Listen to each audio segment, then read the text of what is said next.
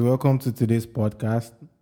Um, with me, I have uh, Miss Naya and Miss Kitty, two very wonderful friends slash co-hosts, and um, we're gonna be talking about uh, relationships, basically expectations versus reality when you're looking for a partner.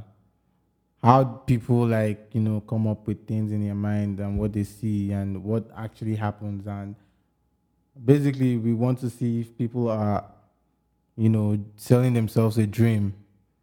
Like is it really going to happen? So yeah uh, like without without uh, further ado i'll we'll get into the topic. So um yeah miss naya what do you think? Start us off. Um, so I don't think anything is re- unrealistic. I mean, if you know the kind of man you want to be with, if you think he's supposed to be seven feet tall, um, have 35 USD in his, I mean, million USD in his bank account, that's very realistic. I mean, you know what you want.